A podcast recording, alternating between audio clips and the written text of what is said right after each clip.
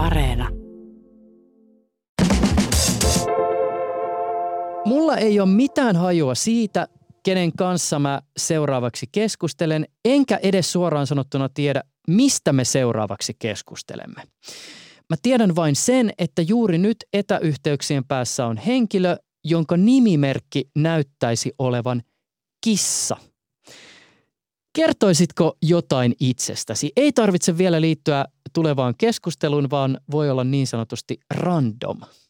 Tämä on todellakin random. Aikanaan kun menin yliopistoon, niin menin ensiksi opiskelemaan sinne arkeologiaa, joka oli todella kiehtovaa ja Oho. kiinnostavaa. Menneisyys ja tämmöinen maanläheisyys on aina minua kiinnostanut. Minkälaisena arkeologina sä näit itsesi? No en kyllä minä Indiana Jones versiona, vaan Mm, ehkä mulla ei ollut hirveän selvää kuvaa, mutta aina niin kuin historia on ollut ihan ykkösaine koulussa. Mun nimeni on Juusa Pekkinen. Kesällä 2021 mä tein kesäsarjan, jossa keskustelin vieraiden kanssa etänä niin, ettei mulla ollut pienintäkään hajua siitä, kenen kanssa mä tulen jaksossa keskustelemaan. Enkä myöskään suoraan tiennyt sitä, mistä mä kunkin vieraan kanssa keskustelen. Mä olin kuitenkin saanut etukäteen luettavaksi, katsottavaksi, koettavaksi tai kuunneltavaksi jotain, joka ehkä antaa suuntaa tulevalle. Tuolloin yksi haastatteluista peruuntui ja asia jäi vaivaamaan. Päätimmekin siis poikkeuksellisesti tehdä vielä yhden jakson tällä formaatilla. Tämä on Juusa Pekkinen Freestyle.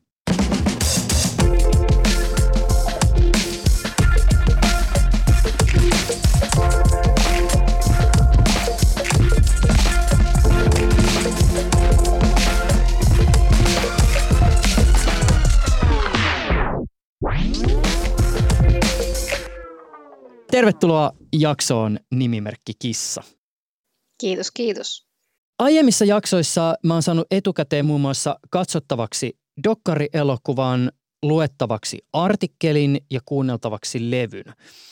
Mutta tällä kertaa etukäteishomma oli käydä eräissä paikoissa ja tehdä siellä jotain. Joo, jos oikein muistan, toivottiin, että olisit käynyt muutamassa paikassa vähän kuuntelemassa, miltä kuulostaa. Toinen liittyy niin kuin arkielämään ja toinen sitten semmoiseen, mihin menet viettämään mieluusti vapaa-aikaa ja vähän pohdit niitä ehkä siirtymiä. Jotenkin muistelisin, että se asia muotoiltiin mulle näin, että kävelen noin parikymmentä minuuttia kahdessa eri paikassa, josta toinen on just tämmöinen, mihin hakeudun vapaa-ajalla ja toinen on just arjen siirtymä. Ja tein työtä käskettyä ja lisäksi mä itse asiassa pikkasen äänitin kun mä kävin aistimassa ja kuuntelemassa näitä mestoja. Tämä siirtymä, jonka mä valitsin, on tämmöinen aika klassinen.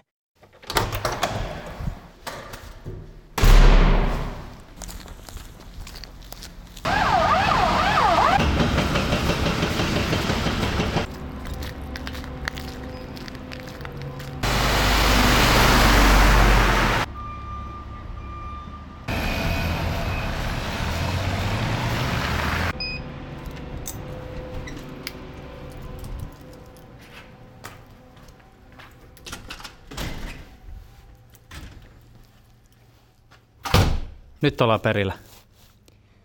Siltä kuulostaa mun työmatka. Joka ikinen aamu. Sellaista. Welcome to my life, eli toi on niinku about se, mitä mä suurin piirtein joka päivä kuuntelen. Toki nyt korona-aikaa pääs viettää enemmän aikaa kotona, mutta että... Onpa mielenkiintoista. Että ensin ehkä on rauhallista, sitten kun menet ulos, niin tulee aika moista koneiden ääni. Sekä melska ja taas hiljenee, kun ovet paukkuu takana kiinni. Mä siis asun semmoisessa paikassa, että kun mä lähden sieltä duuniin, niin siinä matkan varrella on käytännössä lähestulkoon pelkästään tämmöisiä siis isoja valtaväyliä, erilaisia työmaita, siis isoja koneita. Se kulkee työmatkaliikennettä. Mä menen junaraiteiden yli niin onhan toi aika vastenmielinen asia kuunnella joka päivä, että, että se jotenkin virittää ehkä semmoisen niin aika kiireiseen ja liikkuvaan tunnelmaan. mä tyypillisesti siis poljen tuon mun työmatkan, mutta tällä kertaa mä tein niin, että mä kävelin siitä osan. Ja oli itse asiassa muuten kokemuksena aika paljon vaikeampi tai jollakin tavalla haastavampi, koska silloin kun mä oon fillarin satulassa, niin mulla on ehkä vähän enemmän semmoinen fiilis, että mä oon tavallaan niin kuin osa sitä mekkalaa ja sitä niin kuin liikettä ja tietyllä tavalla sulaudun osaksi semmoista jotain virtaa, kun taas sitten kävelessä se jotenkin iski vähän enemmän semmoisella vastenmielisellä tavalla in your face. Voisin kuvitella, että puhutaan äänimaailmasta ja ääniympäristöstä tässä kohtaa, mitä olit äänittänyt, että minkälaista se olisi, jos se olisikin jonkunlainen toisenlainen, että vaikka luonnontilainen semmoinen pieni metsäpolku, jonka menisi joko pyörällä tai kävellä, mutta jossa voisi havainnoida sitten luonnon ääniä ja ilmiöitä, että olisiko se ehkä palauttavampi ulkohetki verrattuna tämmöiseen varsin niin kuin urbaaniin ja koneiden äänen kyllästämään mm. kyl, äänikylpyyn, joka sulla on joka aamu ja ehkä iltapäiväkin kohdattava. Mä oon ehkä niinku ajatellut esimerkiksi tämän työmatka-asian näin, että siinä on tavallaan vähän semmoinen niinku samanlainen efekti kuin semmoisessa niinku pahamaakuisessa, mutta tosi voimakkaassa kahvikupissa tai jossain niinku supervahvassa kofeiinipitoisessa teessä.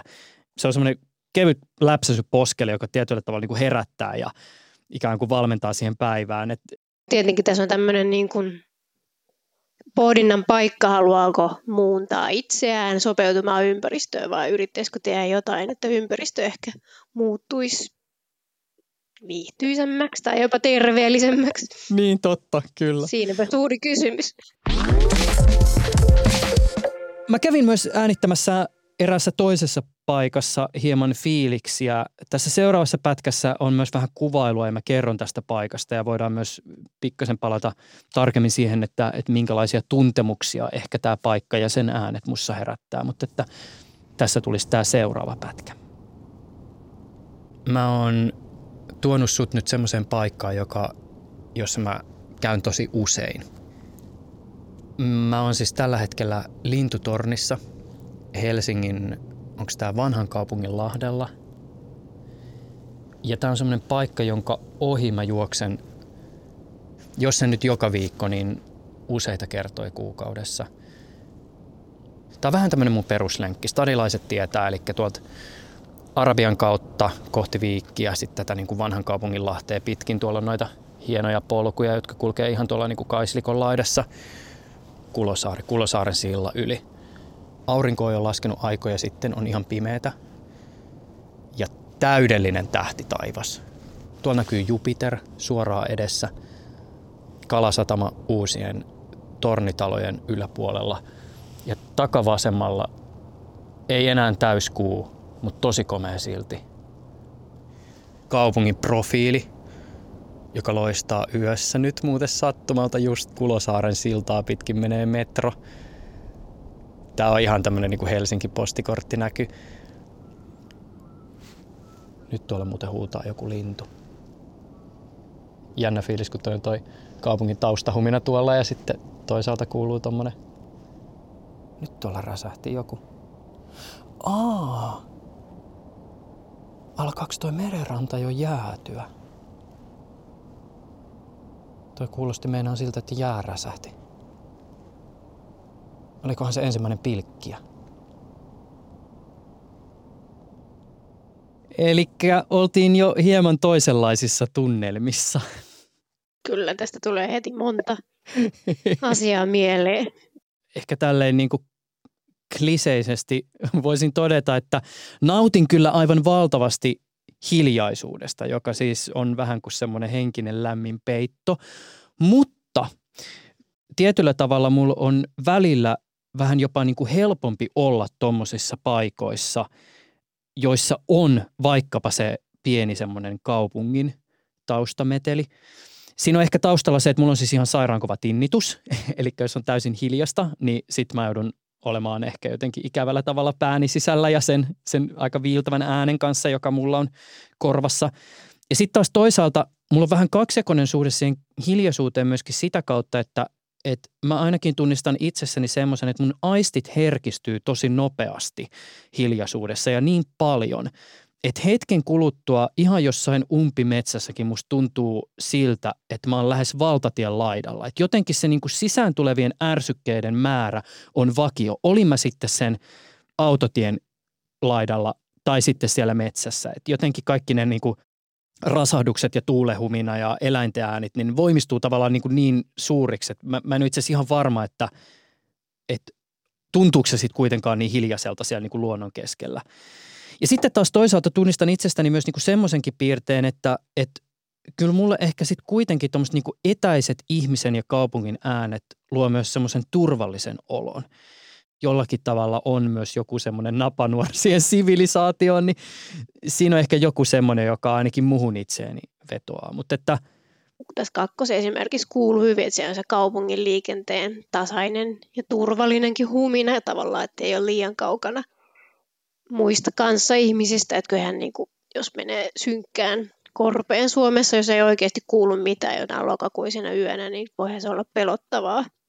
Mm.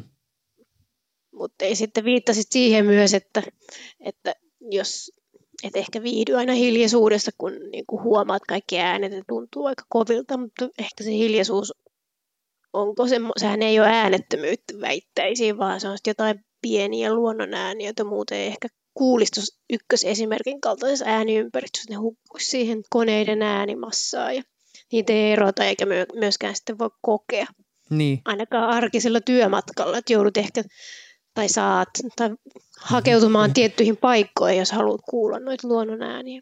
Mä niin kuin herkemmin säpsähtelen sillä, että mikäköhän toi oli, mistä tuommoinen ääni kuuluu ja olipa erikoisen kuulunen rasahdus tai mikä toi lintu on. Et jotenkin niin kuin mun on välillä vähän vaikea niin kuin relata luonnossa sen takia, koska jotenkin tuntuu, että ne pienet äänet sen jälkeen, kun ikään kuin niistä tulee se koko äänimaisema, niin niistä tulee jotenkin semmoisia hirveän isoja.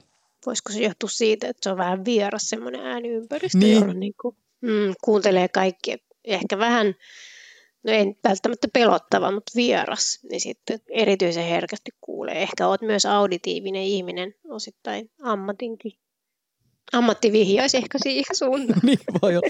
Toisaalta mulla on itse asiassa semmoinen, että mä usein on kertonutkin ihmisille se, että että tota, mä pidän itseäni ensisijaisesti visuaalisena ihmisenä ja se, minkä takia mä oon rakastunut audioon, on se, että mun mielestä audio on yksi visuaalisimmista medioista. Ei tarvitse tulla kuin ihan joku pieni semmoinen audatiivinen vihje tai joku alkaa sanoilla luoda jotain maisemaa. Niin mulla on jotenkin semmoinen että mä, sit mä oon niin heti jossain. Mm. Väittäisin, että tällä hetkellä, jos puhutaan vaikka niin kuin virtuaalitodellisuudesta tai tämmöisistä niin, kuin niin sanotusta immersiivisistä visuaalista teknologioista, niin niissä on kuitenkin edelleen, niiden kokemisessa on erilaisia niin kuin teknisiä haasteita, jotka ehkä tietyllä tavalla ylietäännyttää siitä kokemuksesta. Ja sitten taas niin kuin itselle kaikkein voimakkaimmat kokemukset, jotka on ehkä just eniten sitä, mitä vaikka virtuaalitodellisuus lupaa. Että olet jossain muualla ollessasi toisaalla, niin ne tapahtuu ehkä ne kokemukset eniten niin kuin äänen kanssa. Että oot suurin piirtein pimeässä huoneessa ja luurit päässä jonkun kiinnostavan ääniambienssin tai puheen kanssa, niin sitten yhtäkkiä tulee sellainen fiilis, että hetkinen, että mä ikään kuin tässä niin keskellä tätä keskustelua ja mä melkein niin näen ne ihmiset. Kuulostaa tuolta, näyttää ehkä tuolta. Mm, kyllä ääni on, ääni on tosi vahva, se menee tosi syvälle meidän niin kuin aivo, ehkä semmoisiin niin, kuin, niin sanottuihin alkeellisiin aivo, aivo-osastoihin ja esimerkiksi jos puhutaan vaikka sodan käynnistä, on tutkittu kuinka pelottavaa, kun näkee vaikka pommin putoavan versus kun kuulee, että se tulee. Niin se kuuleminen on paljon pelottavampaa. Tai se on pelottava. Se on, niin kuin, siitä puuttuu ehkä se hallinta sillä lailla, kun taas visuaalisessa maailmassa on ehkä enemmän tunne hallinnasta, mutta se pelkkä ääni voi olla tosi ahdistava. Ja esimerkiksi sodan käynnissä sitä käytetään. Mm. on käytetty psykologisena aseena. Ootas nyt, mikä se oli siis Saksan ilmavoimat toisessa maailmansodassa, oliko se Junkers Tuka, tämmöinen pieni pommikone? Junkers 87, joo, syöksypommittaja. Siinä oli asennettu sellainen laite, joka sitten siinä syöksyssä alkoi päästää semmoista niinku korkeata, kimeätä ääntä. Tarkoitus oli vaan siis se psykologinen tehostevaikutus. Kyllä näin. Joo, siinä on semmoinen pieni propelli, ne on itse asiassa laskutelineissä ja sitten ja sitten kun se lähti syöksyyn ja lähti pyöriä, ja sitä tutkittu yhdysvaltalaisten sotilaiden reaktioita, niitä stukia pelättiin. Kyllä nimenomaan sen pahan äänen vuoksi, vaikka ne olisivat jossain kohtaa sotaa jo vanhanaikaisia ja vähän epätarkkoja, mutta kyllä ne, ne koottiin tosi pelottaviksi. Sitten suomalaisiin sotilailla oli tietenkin kokemuksia tuosta Stalinin uruista, eli mm. tässä raketin heittimestä, jossa niin kuin, tulee semmoinen naukuva ääni, jos olet joskus katsonut jotain dokumentteja, niin niitä kanssa pelättiin. Mm. Ennen kuin, e- erityisesti kun ennen kuin se oli uutena aseena tuli, niin se oli hurjaa. Sä mainitsit tuossa aiemmin sen ensimmäisen pätkän jälkeen sanan terveys. Näin pääsi käymään. Avaisit sä vähän tätä äänimaiseman ja terveyden yhteyttä? No näin sun kahdella esimerkillä nämä tarjoaa hyvin klassisen esimerkin. Voidaan niin kuin ikään kuin vähän vertailla, että jos viettäisi paljon aikaa siinä ykkösvaihtoehdossa, jos on paljon sitä teknistä ääntä, joka usein saa niin kuin melun määritelmän versus sitten tuohon varsin rauhalliseen ääniympäristöön siinä kakkosesimerkissä, niin jos meidät laitetaan sitten tämmöiseen äänimaailman keskelle pitemmäksi aikaa, niin kyllä siinä eroja on, miten ihminen reagoi. Toi meluisa, hälyisä ääniympäristö kyllä se aiheuttaa meillä stressiä. Jos asuu melualueella, niin kuin Suomessa asuu noin miljoona ihmistä ylivoimaisesti eniten asutaan liikenteen melualueella, niin riski sydän- ja verisuonitauteihin sairastumiseen kasvaa. Immuniteettijärjestelmä heikkenee ja monia kognitiivisia haittoja, vaikka keskittyä lasten lukemaan oppinut voi viivästyä. Arvellaan, että melulla altistumisella on yhteys diabetekseen ja tämä negatiivisten mahdollisten terveysvaikutusten lista on aika, aika pitkä. Että kyllä on niin kuin vankkaa tutkimusnäyttöä siitä, että meluisa ääniympäristö silloin, kun ruvetaan puhua just pitkäkestoisesta altistumisesta ja tämmöistä riskirajoilla. Riskirajat ylittävän melulle altistumisen, niin tosiaan on sitten näyttöä siitä, että se ei ole meille hyväksi. Onko sulla muuten tullut vastaan jotain tutkimuksia tai spekulaatioita liittyen siihen, että miksi näin on? Et ehkä tällä niin maalikkona tietysti ajatus on se, että joskus back in the day evolutiivisesta näkökulmasta se, että on jotain audatiivista hässäkkää, todennäköisesti saattaa tarkoittaa yksilön näkökulmasta sitä, että nyt pitäisi lähteä haneen tai valmistautua taisteluun, jonka jälkeen sitten ehkä jotkut tietyt hormonit, joita ei ehkä toisessa tilanteessa ole tai niin tietyt mekanismit kehossa lähtee toimimaan. Ja sitten jos tämä on ikään kuin se krooninen tila, se taistele tai pakene, niin sille ei varmaan välttämättä terveyden vinkkelistä niin hyviä seurauksia. Se on juuri näin, että siihen se palautuu se, että miksi me reagoidaan siihen meluisa ääniympäristöön just negatiivisesti tai on se riski näihin terveyshaitoista. Meillä on se niin kuin, kuulu ääni, niin se on meidän evoluutiohistoriassa merkinnyt jotain uhkaa, mihin pitää valmistautua, että just pakene tai taistele nostaa heti niin kuin sykettä ja stressihormonitasoja. Ja nyt kun meidän elinympäristö on muuttunut tosi paljon, että ehkä nyt ei tarvitse pelätä sitä villipetoa, joka lurkkii siinä nurkissa kodin asunnon ulkopuolella tai missä, missä nyt ollaankaan asuttu luolan ulkopuolella, mutta sitten on toi, se meidän biologia on ihan sama kuin silloin aikoinaan ja siitä se just johtuu. Ja sitten jos verrataan nyt siihen vähän rauhallisempaan ääniympäristöön, missä melua ei ole, vaan se ehkä semmoisen tausta, taustakohina, että eikä ylitä ikään kuin nykytietämyksen valossa määriteltyä riskirajoja, niin sitten elimistö rentoutuu, verenpaine ja pulssi laskee aika lyhyen oleskelun jälkeen ja tulee mu- muutamia muitakin myönteisiä vaikutuksia. Että kyllä näitä kun vertailee, niin kyllä se vaaka painuu aika vahvasti tuon rauhallisemman ääniympäristön puoleen. Mutta toki siinä on yksilöllistä vaihtelua. Niin tietysti varmaan niin kuin hyvä kysymys, tätähän on varmaan aika vaikea tutkia, mutta on myös just se, että kuinka paljon kulttuurinen puoli, että meillä on kuitenkin tavallaan siis olemassa tietynlainen kulttuurinen arvostus vaikkapa liittyen siis kaupunkiympäristöihin, jolla on toki siis pitkät juuret, että jos me mietitään jotain niin kuin italialaisia futuristeja, niin hehän siis ottivat avosylin vastaan kaikki tämän niin koneen metelit ja modernisaation ja teollistumisen ja isot koneet ja huutavat lentokoneet. Ja sitten meillä on aika paljon semmoisia niin ihmisiä, jotka, e, joiden elämäntapa on rakentunut sen ympärille, että eletään kaupungissa. Ja kaupunkiin liittyy paljon niin positiivisia asioita, mahdollisuuksia, ihmisiä, sosiaalisuutta. Niin eikö sitä voisi kuvitella, että tietyllä tavalla ehkä jossain vaiheessa tälläkin on vaikutusta siihen, että miten sitten se ympäristö ja sen äänimaisema, olkoonkin sitten ikään kuin luonnottoman levoton, niin että et se saa ehkä semmoisia merkityksiä, jotka jollakin tavalla ehkä vähentää sitä ikään kuin luonnollista suhdetta tämän tyyppiseen äänimaisemaan? Hirmu hyvä kysymys. Se on ihan totta, että teollistumisen, teollisen vallankumouksen päästöä vauhtiin niin on ollut vahvaa semmoista no 1800-luvun lopussakin ja 1900-luvun alussa Suomessa oli vaikka nämä tulenkantajat, kun viittasit niihin italialaisiin. Mm. On niin kuin ollut just koneromantiikkaa ja melu, koneen melu on ollut niin kuin semmoinen kertomus tai vihje siitä, että on tapahtuu jotain, mennään koko ajan eteenpäin kohti parempaa maailmaa ja sitten se on niin kuin, meluisa kone on tehokas, että nyt oikeasti jotain tapahtuu, vaikka oikeasti me tiedetään, että se melu on hukka energiaa. Mm-hmm.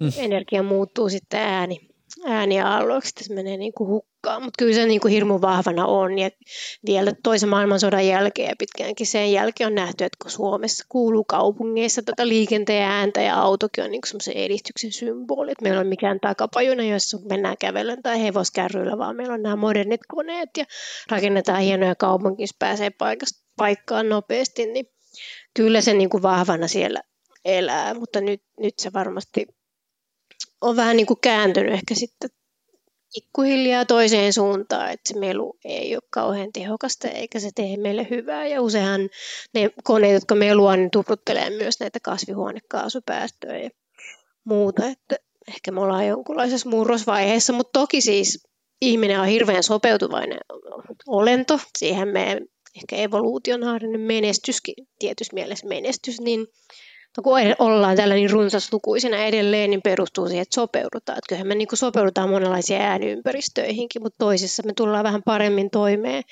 ja meillä menee aika paljon energiaa sitten melun poissulkemiseen, mutta siinä on varmaan tärkeää semmoisen tasapainon hakeminen, että okei, sulla on sitä melua, mutta ei olisi tietenkään hyvä, että sä altistut sille yötä päivää, nukut vaikka hirveän meluisessa makuuhuoneessa, koska silloin se oma asenne ei vaikuta siihen, sun unenlaatu heikkenee, sitten riski näitä terveysvaikutuksiin kasvaa, riippumatta mitä sä itse siitä, vaikka sä ajattelet, että ah, mä rakastan tätä lentokoneen jytinää tässä mun talon yläpuolella, että kyllä se niin kuin on ne riskit, mutta sitten siinä on sellainen harmaa alue, johon nämä omat asenteet vaikuttaa ja ihmiset aika taitavia vähän niin kuin kompensoimaan, että jos ajattelee, no mä asun täällä meluisassa keskustassa, mutta toisaalta tuossa on tota ja tota lähellä, niin, niin sitten ne niin kuin vähän hakee semmoista tasapainoa. Mä itse niin kuin näkisin, että siitä on melua, pitäisi olla niitä pakopaikkoja, että olisi tärkeää, että makuuhuone on rauhallinen tai sä pääset säännöllisesti tämmöiseen hiljaisempaan paikkaan, siitäkin, sekin vähän kompensoi niitä meluhäiritsevyyttä ja niin edelleen ehkä sanoisin vielä loppukaneetten, että pikkasen on mennyt mun mielestä epätasa,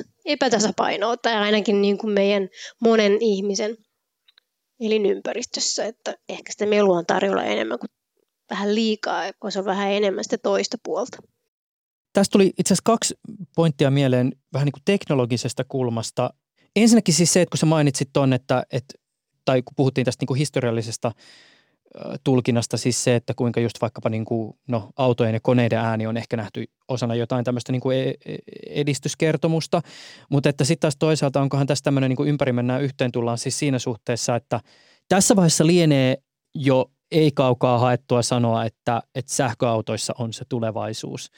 Sitten jos ajatellaan, että vaikka joskus tulevaisuudessa sanotaan, kun Suomen autokannasta 90 prosenttia on sähköautoja – niin ensinnäkin, että mikä on se tulkinta, joka me tehdään sitten, kun me kuitenkin kuullaan se polttomoottoriauto siellä sähköautojen seassa. Että onko se just tavallaan semmoinen, niin kuin, että äh. Ja sitten ehkä toisaalta myös yksi tämmöinen ajatusleikki, mikä itselle tuli mieleen, on se, että käsitykseni mukaan äänimaisemien kulttuurisesta arvostakin käydään jonkin verran keskustelua, niin voiko sille ikään kuin polttomoottorivetoiselle kaupungin äänimaisemalle myös jälkikäteen – tulla ehkä sitten jotain semmoista tietynlaista niin kuin historiallista arvoa, joka sitten liittyy siihen, että, että tiettyyn maailman aikaan tiettynä hetkenä liikkuminen kuulosti tältä. Hirmu hyviä pointteja, joo. No henkilöautoissa ainakin toi sähkö, sinnehän sitten mennään aika kovaa kyytiä, mikä on tietenkin monelta kannalta hyvä kehityssuunta, vaikka ehkä nyt en toivoisi, että me, meillä on hirveästi vaan autoja, kyllä ne vie tilaa ja muita haittaa. Mutta jos puhutaan tätä ääniympäristöä, niin ei, ei se meidän niin vapauta tästä liikenteen melusta, että sitä on oikein tutkittu, kun säh- täyssähköautolla ajaa alle 30, alle 50 kilsaa tunnissa, niin silloin se on hiljaisempi kuin vastaava bensakone. Mutta sitten kun ajetaan sitä kovempaa, niin sitten se vierintämelu, eli renkaiden melu ja in, toi, mikä sitten tulee vastus, mikä tämä nyt on? Ilmavastus. Niin, anteeksi, joo, ilmanvastus juuri, kiitos, kiitos. Niin, tota, niin se on niin kuin samanlainen kuin sit siinä bensakoneessa, että se, niin kuin just se taustahuumina, mikä tuossa on kakkosesimerkissä kuulu, niin kyllä se siellä niin kuin tulee olemaan meidän seurana hyvin pitkään, mutta varmasti on näin, että sitten kyllähän niin kuin polttomoottorin murinaa joku V8 semmoiseen tai moottoripyörän ääniin liittyy paljon positiivisia konnotaatioita ja mm. ihmisillä on varmaan aika joillakin autoihmisillä hyvinkin niin kuin kiintymys siihen ääneen ja halutaan sitä säilyä. Että kyllä siihen liittyy tämmöisiä. Voi olla niin, että sitten jossain vielä purisee tämmöinen bensamoottori, joka on 50 vuoden jälkeen vanha ääni, niin mitä siitä ajatellaan? Onko ihanaa nostalgiaa vaan, että ei vaan se, että hä, kuka vielä kehtaa noin päristellä? Niin. Hyvä kysymys, mutta kyllähän siitä tutkimustietoa on. Esimerkiksi tämmöisiä kau- niin kuin te- vanhoille tehdaspaikkakunnille, jossa sitten se tehdas on lopettanut tai siirtynyt jonnekin muualle, sitten siellä on ollut semmoinen tehtaan ääni, sumutorven ääni tai joku siis, tai tämmöinen torven ääni tai joku kellonsoitto, ja mä aina kerrottu, milloin työpäivä alkaa ja loppuu tai milloin lounastuntia ja näin. Ja sitten kun se tehdään loppuu ja sitten se äänikin katosi siitä yhteisön keskeltä, niin sitten sitä ehkä vähän haikautua joissain paikoissa on vissiin palautettukin, että kyllähän näin niin kuin historiallisia äänimaisemia liittyy nostalgisia ja tämmöisiä niin kuin ehkä paikallisidentiteettiin liittyviä asioita. Mutta ehkä mä nyt sanoisin, että nämä auton moottorin murinat on aika yleismaailmallisia, että siitä on vaikea ehkä löytää mitään hirveän paikallisia sävyjä. Toisaalta mun tuli niin teknologisesta vinkkelistä vielä vähän eri juttu mieleen siis liittyen siihen, että mä oon itse ollut hirveän kiinnostunut ääniteknologioista tai ääneen liittyvistä teknologioista.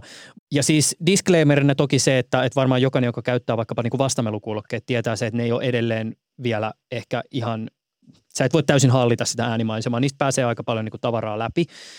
Mutta että mä oon tavallaan itse ollut hirveän viehättynyt siitä niin potentiaalista, joka tietyllä tavalla tähän teknologian kenttään liittyy, koska siis tälläkin hetkellä moniin vastamelukuulokkeisiin liittyy semmoinen softamahdollisuus, että sä voit tietyllä tavalla vähän niin kuin hallita sitä, että mikä pääsee läpi. Että joissakin tilanteissa puhe pääsee paljon paremmin läpi ja sä voit jopa niin kuin vähän erilaisten äänilähteiden äänen tasoja lähteä säätämään. Ja se, miksi tämä mua niin kuin erityisesti kiinnostaa, on se, että että ihmisellä on tarve pyrkiä vaikuttamaan ei pelkästään niin kuin maailmaan, vaan myös selkeämmin siihen omaan kokemukseensa teknologialla. Ja esimerkiksi just vastamelukuulokkeiden maailma on mun mielestä niin kuin yksi semmoinen hyvä konkreettinen kiinnekohta siitä, että miten ehkä lähtee lähestyä tai mi, mitä kautta, mistä ehkä tulevaisuudessa ikään kuin lähtee se tietynlainen niin kuin äänenhallinnan kenttä. onko meillä tulevaisuudessa niin, että me kuljetaan kaikki luurit päässä – joihin me ollaan ohjelmoitu vaikka niin, että kun nämä ihmiset puhuu mulle, niin päästä se ääni läpi. Mutta että muissa tapauksissa soita vaan sitä niin kuin linnunlaulua ja kaikki muu tavallaan niin kuin suodattuu pois.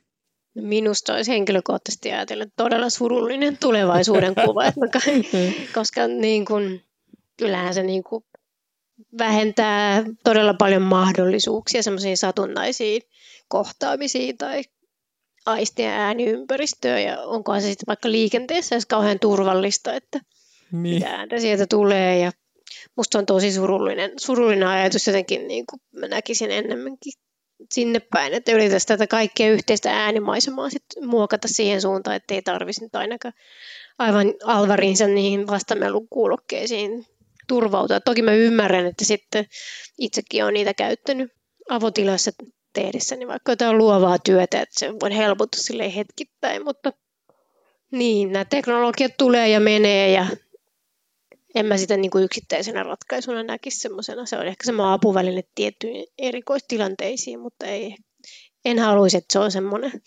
missä kohta kuljetaan. Ei spoilata vielä, mutta tässä ehkä varmaan on jo jonkinlainen aavistus siitä, että tämä on tämä äänimaisemat ehkä mahdollisesti sun semmoista erityisosaamisaluetta? No lähestytään keskiötä.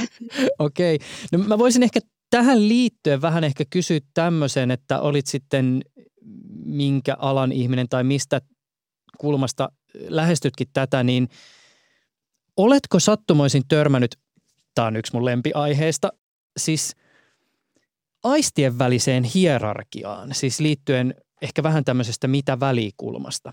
Et jos me tavallaan niin kuin halutaan kiinnittää huomiomme nyt vaikka ääniin tai tutkia ääniä tai kehittää jotain teknologiaa tai innovaatioita tai ratkaisuja ääniin liittyen, niin siitä ei pääse yli eikä ympäri, että ensisijaisesti tämä meidän kulttuurimme on rakentunut visuaalisuuden ympärille.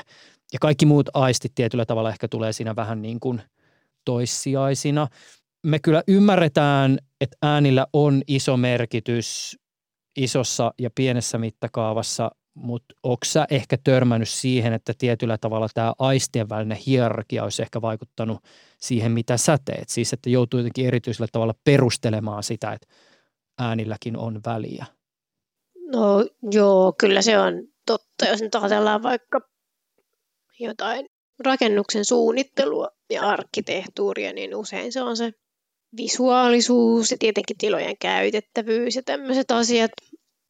Mennään nyt muutama vuosi, ta, vuosikymmen taaksepäin, niin kyllä niin kuin ne ääniympäristö, melun torjuntajutut, niin ne oli vähän siellä niin kuin listan viimeisenä, jossa niin kuin huomattiin, että oho, tämä maksaisi, jos tehtäisiin tämä vähän paremmin kuin minimi, minimi edellyttää, niin usein sitten saattoi jopa tippua pois tai tehtiin ihan tosi tosi vähän. Ja sitten jos vertaa vaikka lainsäädäntöön, niin kyllä moniin muuhun ympäristöongelmiin liittyvä lainsäädäntö on kehittynyt nopeammin kuin sitten nämä, nämä meluasiat. Mutta nyt sitten viime aikoina on kyllä mennyt eteenpäin, että on, niin kuin siinä on niin kuin kiritty ehkä eteenpäin, mutta kyllä se on usein semmoinen altavastaaja ja ehkä se näkyy vähän konkretiassa siinäkin, että ihmiset kun menee ostaa jotain uutta taloa, joka on tosi iso sijoitus niin kuin henkilökohtaisella tasolla useimmille, niin katollaan niin kuin, miltä siellä näyttää ja huoneiden kokoa ja asunnon sijaintia vaikka kouluihin tai johonkin muuhun, mutta joskus on niin, että ei muista yhtään niin kuin kiinnittää huomioon, että millainen ääniympäristön keskellä se on. Ja sitten sitten asutaan muutama vuosi sitten että täällä on muuten tosi kova melu, että tässä menee niin kuin toi ja toi tuosta vieressä, että ei tämä niin kuin häivy. Että se on ehkä semmoinen, mihin voisi muistaa myös monen muunkin asian rinnalla kiinnittää huomioon, että sitten rupeaa jälkikäteen harmittaa. Että kyllä, se, kyllä se on semmoinen, joka sitten vähän tuppaa unohtua, että kyllä sitä joutuu vähän perustelemaan. Aikoinaan mä tein muun muassa musiikkihaastatteluja. Ja mä muistan, mä oon joskus haastatellut, se oli vissiin 2014 about, kun Pepe Wilberg teki yhdessä saimaa yhtyeen ja Matti Mikkolan kanssa yhteistyötä. Ja Matti Mikkolaa taisi pikkasen väsyttääkin siinä haastatteluaikana, joka ilmeni siis muun muassa sillä tavoin, että hän meni tekemään sitä haastattelua pöydän alle. Sitten me jossain vaiheessa alettiin keskustella tästä heidän levystään Pepe ja Saimaa ja jotenkin soundeista muistaakseni. Ja tässä vaiheessa Mikkola alkoi huudella sieltä pöydän alta semmoista, että, niin, että kun se, me haettiin siihen levyyn semmoista hyvää sköftää. Ja tässä vaiheessa kaikki studiossa päät kääntyy sitten sinne pöydän alle ja haluaisitko Matti hieman niin kuin selventää, että mitä sä tällä tarkoitat? Ja tyyppi alkaa, niin kuin, että sitä tiedätkö, niin kuin sköftää, sitä, että kun, että kun grillaa asioita ja sitten siihen, niin kuin, siihen sen lihan pintaan tulee semmoinen hyvä sellainen sköfdä – niin me haettiin studiossa vähän semmoista niin kuin samanlaista tavallaan analogista sköftää siihen soundiin. Sitä hyvää sköftää. Ja tämä on mun mielestä niin kuin ehkä hyvä esimerkki liittyen siis siihen, että, että mä ainakin itse tuppaan ajattelemaan niin, että tietyllä tavalla siis tietäminen ja erityisesti sanallistaminen on myös havaitsemista. Et jos sulla on jollakin asialle sanat, niin silloin sä todennäköisesti myös havaitset sen, mikä, mihin sulla on sanat visuaaliselle informaatiollahan meillä on niin kuin ihan hirveästi erilaisia sanoja, jotka ei ole mitään erityissanastoa. Meidän on tosi helppo kuvailla, että miltä jokin näyttää, minkä muotoinen se on, minkä värinen on se, mitä vaikutelmia se herättää. Mutta esimerkiksi niin kuin ääneen liittyvät kuvailut, toki sitä on paljon. Jokin asia nakuttaa tai siitä pääsee jonkinlainen säksätys tai mitä ikinä, mutta et se, miten me ilmaista ja puhutaan äänestä, ei ole ehkä ihan yhtä monimuotoista kuin visuaalisten ärsykkeiden kohdalla. Eli toisin se, mihin mä menossa, on se, että varmaan osa syy siihen, minkä takia me ei ikään kuin havaita ääntä ja siihen liittyviä nyansseja niin herkästi, on siis se, että meillä ei ole myöskään niin kuin sanoja tai tietoa ensinnäkään niin kuin sanoja, millä puhuu siitä äänestä ja toisaalta tietoa siitä, että miten ikään kuin jäsentää ääneen liittyviä asioita tai ominaisuuksia. Miten puhuu jostain tietyn tyyppistä kaijuista tai sitä, että miten tietynlaiset pinnat temppaa jotakin ääntä tai saatko ajatuksesta ehkä kiinni? Joo, kyllä. Itsellänikin on soittaja taustaa, niin mä, mä tu- olen, luulen, luulen, että tunnistan tuon mahtavan adjektiivin. että joo, siellä on, ja niin kuin tietenkin taiteessa useinkin on varmaan semmoista, mille ei ole tosiaan sana, sanallista, että sä saat välittymään tiettyjä asioita. Ja sitten nykyään, kun itsekin varmaan sinulle voisi lu- luulla, että on tuttu tämä just kaikki digitalisoidaan ja mm. ehkä muuttuu signaalit puhtaammaksi ja tällaista ja tällaista, mutta sitten samaan aikaan ihmiset viehtyykin vinyyleistä, kun niihin kuuluu, tulee rahinaa ja semmoista niin kuin puhutaan ehkä autenttisemmasta tai äänitetään 60-luvun kamoilla jotain levyjä ja siis niin kuin tällaista niin kuin saadaan sinne jotain, mitä ajatellaan, että sitten digitaalisessa hommelissa ei ole. Putki vahvisti on parempi kuin tällä mallinnettu versio.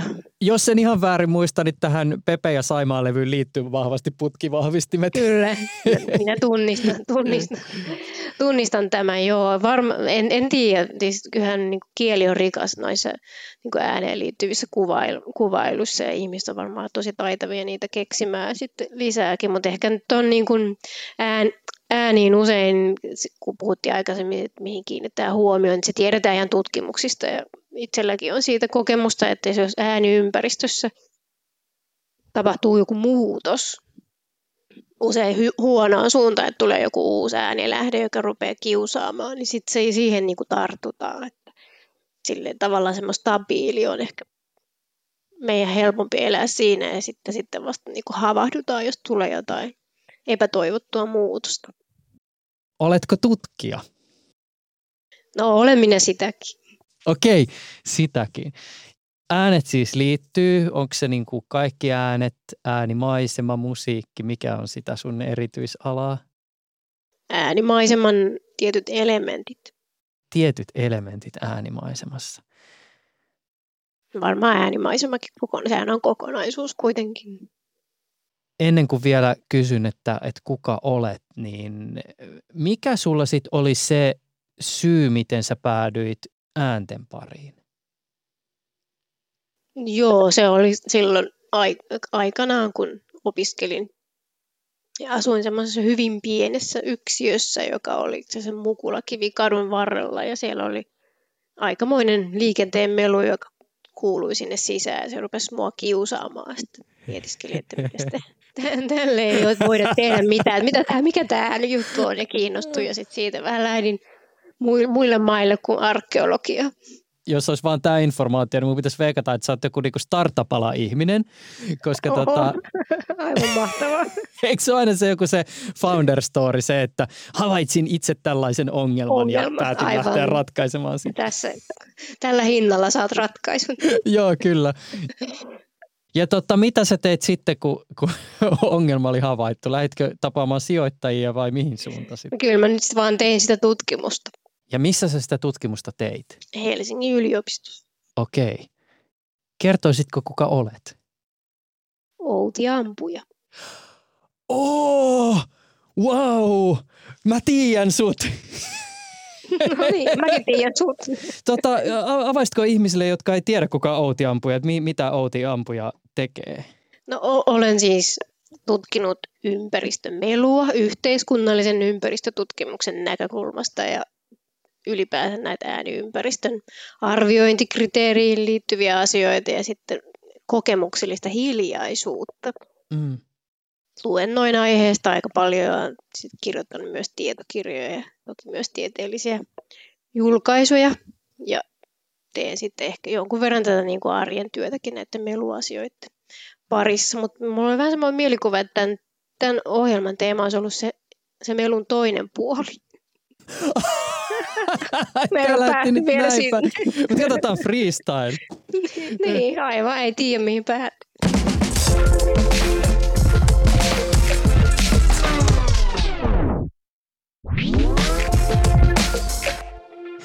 Puhutaan siitä melun toisesta puolesta, hiljaisuudesta. Sanoit, että sä oot niinku tutkinut sitäkin nyt. Kyllä, niin kuin kokemuksellista hiljaisuutta. Joo. hiljaisuutta ja tunnistin, kun aikaisemmin puhuit näistä, mitä äänitit ja näin, että, niin kuin, että hiljaisuus, mitä se hiljaisuus on ja niitä pieniä, pieniä ääniä viit, viittasit siihen, että hiljaisuus on, kun, oliko se villahuopa? Mm, jotain se on sellainen niin kuin lämmin peitto niin, parhaimmillaan. Aivan, niin aivan mahtava kieli, kielikuva ja ei ole, niin kuin minulla on törmännyt tämmöiseen ennenkin, että aikanaan, tai silloin kun keräsin tätä keruukilpailun muodossa tätä kokemukselliseen hiljaisuuteen liittyviä muistoja ja kokemuksia, niin muistan eräskin myyjänä työskentely kirjoitti just siitä, että kuinka ihanaa on kiireisen ja hälyisen työpäivän jälkeen mennä kotiin ja laittaa ovi takanaan kiinni ja sitten kodin hiljaisuus kietoutuu, kun lämmin villainen huopa ympärillä niin elvyttää kaikki aistit ja virvoittaa tai palauttaa siitä päivän vaatimuksista. Muistaaks mä ihan väärin? Oliko se siis suomalaisen kirjallisuuden seuran keruu? Joo, se oli yksi taho, joka oli mukana siitä Svenska Litteratursällskapet Finland ja useampia muita yhteistyötahoja, jotka sitten tiedotti tästä keruukilpailusta ja saatiin tosi, tosi upea aineisto nimenomaan, että ihmiset todella kauniisti kirjoitti niin kuin positiivista hiljaisuuskokemuksista ja muistoista, mutta myös niistä ahdistavista ja negatiivisista. Mitä ne ahdistavat tai negatiiviset hiljaisuuskokemukset voi olla? No se oli esimerkiksi yksinäisyyttä, että on niinku todella sit aina sitä hiljaisuutta siellä kotona riittää, kun ei oikein ketään. Jos on iäkkäämpi ihminen tai sitten menetykseen ja kuolemaan liittyvää hiljaisuutta, että kun toinen menehtyy, että se on ihan konkreettista, istuu useampikin niin kuin iäkkäämpi ihminen kuvailu, kuinka istuu sitten puolisonsa vuoteen vierellä sairaalassa, että kun se hengitys lakkaa, niin se hiljaisuus on tosi totaalista. Ja saati sitten, kun menee kotiin, niin sielläkin se on se hiljaisuus. Vastassa ei kuulu kuin kellon tikitys seinällä. Ja sitten on tämmöistä sosiaalista hiljaisuutta. Teidän leski kuvaili, että kun hän on jäänyt leskeksi, niin sitten puolitutut saattoi vaihtaa tielle toiselle puolelle, ettei tarvitse kohdata tätä surevaa leskeä, koska ei tiedä, miten niin kohdata sureva ihminen. Sitten se oli tämmöistä sosiaalista hiljaisuutta ja kesti ehkä vuosi ennen kuin ihmiset taas otti normaalisti kontaktia, että ei ehkä osata tosiaan, niin se oli niin kuin, tämäkin kirjoittaja koki sen tosi ahdistavaksi. Tässä nyt muutama esimerkki. Mutta tässähän me palataan nyt tavallaan siihen, mistä me puhuttiin alussa, eli tämä tietyllä tavalla niin kuin, no toki siis kulttuurisidonnaisuus, mutta ehkä myös just nimenomaan tämä tulkinnan kysymys. Siis se, että, että vaikka ehkä niin sanotusti luonnollisesta näkökulmasta semmoinen niin tietynlainen hiljaisuus vaikkapa siellä luonnossa on positiivista, niin sitten taas toisaalta me niin kuin sosiaalisina olentoina – niin myös tämä toinen puoli, eli siis se, että tulkitaan se hiljaisuus ja se voi konkreettisesti just liittyä siihen just yksinäisyyteen tai jonkun poissaoloon tai siihen, että sosiaaliset kuviot on muuttunut. Tämä on ehkä niin hyvä esimerkki siitä, että kuinka me olemme myös muitakin kuin biologisia koneita. Niin, tai ehkä just se sosiaalisuus on meidän, osa meidän biologiaa. No niin, se on joo, kuitenkin kyllä. varmaan ollut tosi oleellinen osa meidän niin kuin selviytymisen liittyy lajin, lajina, mutta joo, se on ihan totta, että siinä hiljaisuudessa, se määritelmässä ja kokemus, kokemisessa on tosi monta tasoa ja voidaan just puhua sitten luonnon niin kuin ulkoympäristöjen tai ulkoisen ympäristön hiljaisuudesta, jonka on tietynlaista. Suurimmalle osalle tosiaan positiivista ja suomalaisille nimenomaan tosi kliseenomaisesti se löytyy metsästä, mutta kyllä se äkki muuttuu just negatiivisesti, jos sä eksyt sinne tai kaveri katoaa sinne metsään. Saati sitten, jos on ihan niin kuin tuntematon metsä, jonka ääniympäristö jossain eksoottisessa maassa, jos eksyt vieraaseen, vieraan maailman vieraaseen metsään, niin se voi olla yhtäkkiä ihan muuta kuin miellyttävä kokemus. Ja tässä on varmasti kulttuurisia eroja, mutta sitten on just tätä sosiaalista hyvää hiljaisuutta. Että on, on kuvauksia tässä aineistossa, että ihanaa hyvän ystävän kanssa istua jossain, kun voi olla hiljaa ilman, että se on vaivaannuttavaa, että se on luontevaa yhdessäoloa kyllä siinä on monta tasoa. Sitten on ihan tämmöinen, että tämmöinen niin kuin filosofi, filosofisin taso, että se on niin kuin luovan ja kontemplatiivisen ajattelun ennakkoehto joillakin, koska se aistiärsykkeen turva, turva on vähäinen, niin sitten sä pystyt kääntyä sisäänpäin ja miettiä omia asioita ja kehittämään niin kuin sisäistä maailmaa. Onko tämä sinusta kiinnostava kysymys tai onko tähän ylipäätänsä kuinka paljon kiinnitetty huomiota siis hiljaisuus ja toisaalta – luokka tai sosioekonominen asema. Koska jos miettii vaikkapa sitä, että no tämä nyt on kärjistävä esimerkki, mutta se, että, että korona-aikana alettiin puhua tosi paljon etätyöstä ja sitten toisaalta se puhe siitä etätyöstä ei ehkä pitänyt kuitenkaan sisällään sitä todellisuutta, että meillä on paljon sellaisia ihmisiä, jotka eivät sitten kuitenkaan voi valita sitä mahdollisuutta, että tekevät töitä himasta käsin.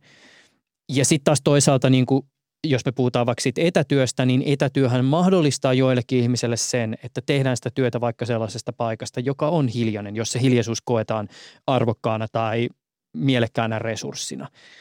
Ja sitten taas on ihmisiä, jotka ei vain yksinkertaisesti voi sieltä sen meluavan sorvin ääreltä lähteä tai että joutuvat elämään niin kuin elämäänsä ja arkea jossain tietynlaisessa ympäristössä.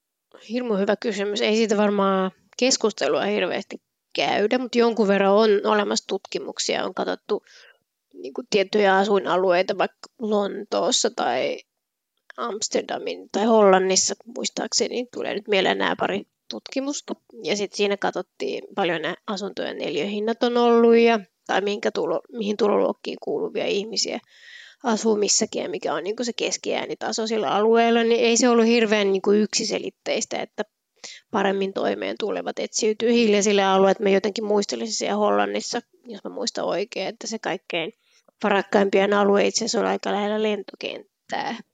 niin. Ja Lontoossa taas sitten niin kuin se keskustassa asuminen on niin kuin ehkä se juttu ja ääniympäristöasiat ei ole se ykkönen. Et ei se ihan yksiselitteistä ole, mutta kyllä sitten on toisaalta muistelen, että Yhdysvalloista kuitenkin puhutaan meluslummeista, että sitten missä on kovin meluisaa, niin asunnot ei nyt ehkä ole niitä kaikkein arvokkaimpia, että sitten vähän ehkä huonommin toimeen tulevaa niihin päättyy, että jonkunlaista tämmöistä erottelua on mahdollista, että, on. Ja, mutta jos niin sit puhutaan niin kuin luokkayhteiskunnasta, kyllä niin kuin on vanhaa semmoista vaikka brittiläisessä säätyyhteiskunnasta, niin herrasmies ei aiheuta melua ja hiljaiset hienostuneet tavat ja sulla on se porvarillinen privaatti, että sulla on niin iso asunto, että sä voit niinku laittaa ovet kiinni, salin ovet kiinni ja mennä sinne privaattipuolelle ja, ja sitten taas alaluokkaisemmat palvelijat paisko lautasia pöytään niin kuin vähän niin kuin, se on niin kuin semmoista asemasta kertovaa, tai niin kuin tavat saattaa olla vähän, vähän erilaisia, että kyllä siinä varmaan tämmöisiäkin kaikuja on tuli joku muukin mieleen, mutta just nyt ei saa päähän, niin mikä se, ehkä mä voin palata, kun se tulee pompsahtaa takaisin. Mutta kyllä siinä varmasti tämmöistä luokka. Niin, se, se oli se, kun puhutte etätyöstä, että onhan se näin, että jos perheellä on pieni asunto, ja voidaan olettaa, että neliöiden määrä jonkun verran korreloi sitten tulotason mukaan, niin jos siellä on useampi etätyöntekijä, niin voi olla vaikea löytää sitä hiljaista paikkaa kotoa. Ja sitten jos on iso asunto, niin sitten sä voit mennä sinne molemmilla, vaikka äidillä ja isällä on omat työhuoneet, että kyllä siinä varmaan sitten enemmän sitä valinnanvaraa on. Miten muuten, näetkö eroa tämmöisen NS-luonnollisen tai luonnonhiljaisuuden ja sitten taas toisaalta niin sanotusti keinotekoisen hiljaisuuden välillä? Siis niin, että jos ajatellaan, että meillä on tavallaan se, no terveydenkin näkökulmasta ehkä positiivinen hiljaisuuden kokemus siellä niin kuin luonnossa – ja sitten taas toisaalta, että me tuotetaan se sama hiljaisuuden kokemus vaikka äänieristyksellä, vastamelukuulokkeilla ja äänitetyllä äänimaisemalla. Niin onko näillä ehkä sitten kuitenkaan niin suurta eroa? Vaikea kysymys. Mulla on jotenkin semmoinen mielikuva, että, että sitten kun kuuntelee luonnon äänimaisemaa kuulokkeilla vaikka omassa sängyssä, niin kyllä sekin ihmistä rentouttaa. Mutta siihen mä en nyt pysty ihan yksi yhteen sanoa, että onko se niin kuin vaste niin kuin yht, samanlainen kuin menisi oikeasti johonkin rauhalliseen luontopaikkaan. Tokihan siellä luontopaikassa sulla on muitakin aistielämyksiä niin. samaan aikaan. On se visuaalisuus ja raikas ilma ja niin edelleen. Niin, ja sitten nyt jos on vähän vissi myös niin, että nyt kun on hirmun äänieristysnormit uusiin asuntoihin tiukentunut pitkin tässä matkaa, ja ne on nykyään varsin hiljaisia, että rakennetaan ihan melu, melualueellekin kotiin ei kyllä kuulu mitään. Ja yleensä, mutta sitten rupeakin kuulua näitä taloteknisten laitteiden ääniä, niin ilmastointilaitteet tai ilmanvaihtolaitteita ja sitten niin kuin, se, ehkä se ei olekaan niin hiljainen tai ne saattaa sitten häiritä. Tuli nyt muuten mieleen just mitä puhuttiin vielä siitä niin kuin, ää, luokka-asioista. kyllähän esimerkiksi Helsingissä on esimerkkejä siitä, että on rakennettu tietääkseni poikkeusluvilla asuntoja, kerrostaloja melualueelle. Niin ne on asu, niin kuin opi, opiskelija-asuntoja. Ah, opiskelijat niin, ei yleensä kauhean hyvin toimeen tule. Toki niissä on niin kuin panostettu siihen äänieristykseen tosi paljon, mutta herää kyllä kysymys. Sitten on tehty semmoisia niin kuin tutkimuksia, että kuinka paljon yksityishenkilöt on maksamaan enemmän, että asunnon äänieristys olisi standardi tai minimitaso jo paremmin, niin se maksuhalukkuus ei välttämättä hirveän suuri ole. Oh, kiinnostavaa. Niin. Et siinä se varmaan näkyy, kun aikaisemmin puhuttiin siitä hierarkiasta, että johonkin, jostain muusta ollaan valmiita maksamaan, mutta tuosta näistä melu ääniasioista ei ehkä sitten niinkään. Mikä on tällä hetkellä sellainen ääneen tai erityisesti hiljaisuuteen liittyvä asia, johon sun mielestä ehkä pitäisi kiinnittää huomiota tai joka on jollakin tavalla ehkä jäänyt pimentoon, jonka ympärillä on vähän vähemmän meteliä? No, taisin varmaan sen, sen sanoakin just, että saataisiin se, se ääniympäristö asiat kuitenkin osaksi kaupunkisuunnittelua niin kuin, niin kuin hyvälle tasolle, että meillä on valtakunnalliset alueiden käyttötavoitteet, joita uudistettiin tässä muutama vuosi sitten, olisiko ollut vuonna 18 astu voima. En ole ihan varma vuosiluvusta, mutta jotain, jotain tämän suuntaista niin niissä aikaisemmissa oli, että pitäisi vaalia hiljaisia alueita, tai mä en muista sitä sanamuotoa, mutta se oli niin kuin mukana siellä. Ja nämä valtakunnalliset alueiden käyttötavoitteet on semmoisia, mitä sitten niin kuin katsotaan kunnissa, kun tehdään kaavoitusratkaisuja, että ne kaikki sitten tietyt kriteerit se on siellä huomioitu, että ne on sitten sit tosiaan tippu sieltä pois jolla on varmasti vaikutusta sitten, kun tehdään kaavoituspäätöksiä. Mä en tiedä, että kuinka paljon tuohon sitten liittyy semmoista niin kuin laadullista määrittelyä, että toisaalta eihän sitä hiljaisuutta ihan ehkä puhtaasti voi sillä niin kuin desibelimittarilla kuitenkaan niin kuin hahmottaa, vaan onhan silläkin väliä, että mitä se ääni on, jota kuu, joka kuuluu. On, on. Että jos on kova tuuli tai myrsky, niin kyllä desibelimittarit värähtelee ihan railakkaa, railakkaasti. Ei, ei. Tokihan täytyy olla sitten niin kuin määritelmiä, että mikä se hiljainen on, että on, puhutaan kaupunkimaisesta hiljaisuudesta ja sitten on syvä luonnonrauha-alue ja sitten on annettu jotain desibelihaarukoita ja sitten voidaan olla just niitä laadullisia juttuja. Ja sitten monet kaupungit ja kunnat ja maakunnat on kartoittanut niin kuin hiljaisia alueita.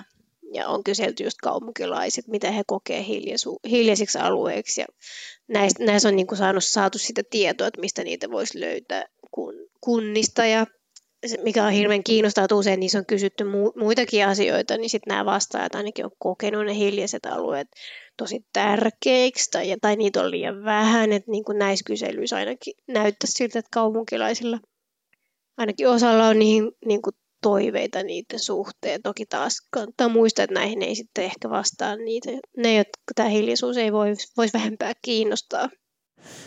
Outi Ampuja, saanko vielä kysyä vähän henkilökohtaisen kysymyksen Toki veikkaan, että tämä on ehkä vähän semmoinen, mitä sinulta aika usein kysytään. Kysy vaan. Olisin vaan tiedustellut sitä, kun se tuossa alussa ehkä vähän kun mä tota omaa metelimaisemaa, niin yritin sietää ja itseäni siihen sopeuttaa, niin onko sä tehnyt omassa elämässä semmoisia jotakin niinku ratkaisuja, joissa oot ehkä niinku tietoisesti vaikkapa hakeutunut hiljaisuuteen tai semmoiseen äänimaisemaan, jonka tiedät tai koet nimenomaan sulle hyväksi? Monta, monta kertaa.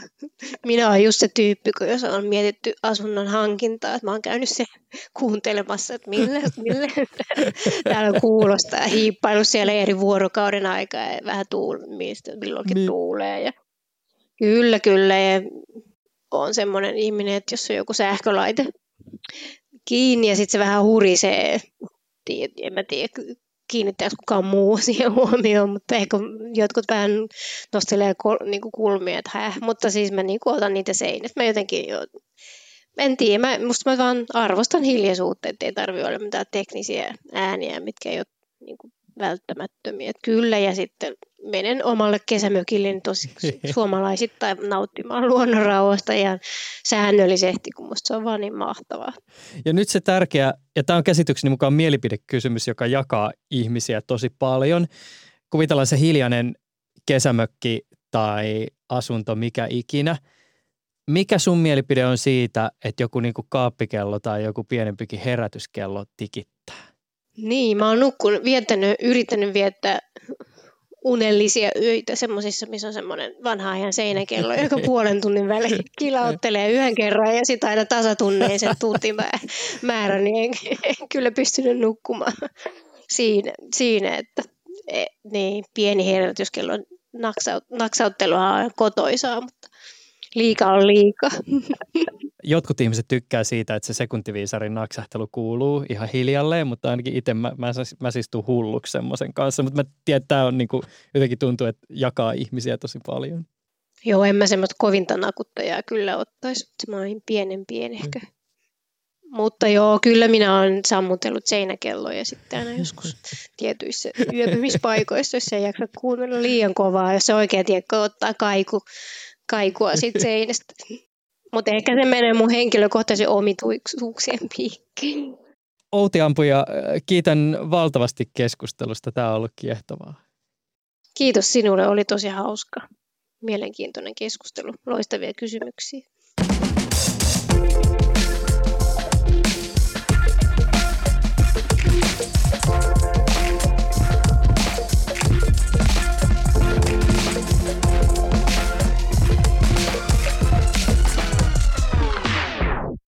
Kuulit siis äsken Juuso Pekkinen Freestyle-sarjan jakson.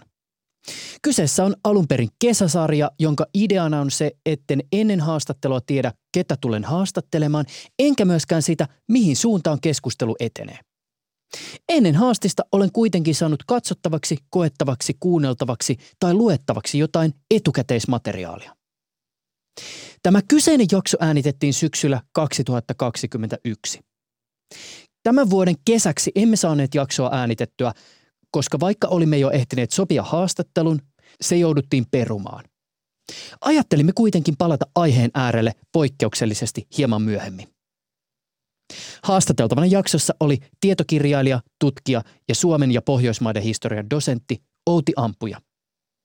Ampuja on tutkinut muun muassa melua, melun historiaa, ääniympäristöjemme laatua sekä kokemuksellista hiljaisuutta. Taustatoimittajana sarjassa on Veera Leno. Tuottajana toimii Sami Hahtala. Yksi asia piti vielä kysyä, mistä toi sun nimimerkki Kissa muuten tulee? Mä yritin kirjoittaa siihen pöllö, mutta kun se ei suostu ottaa öötä, täältä ei ole. Pöllö lentää äänettömästi. Okei. Okay. niin mä keksin muuta, mutta kissahan kulkee myös hyvin hiljaisesti. Se on totta, kyllä. Niin.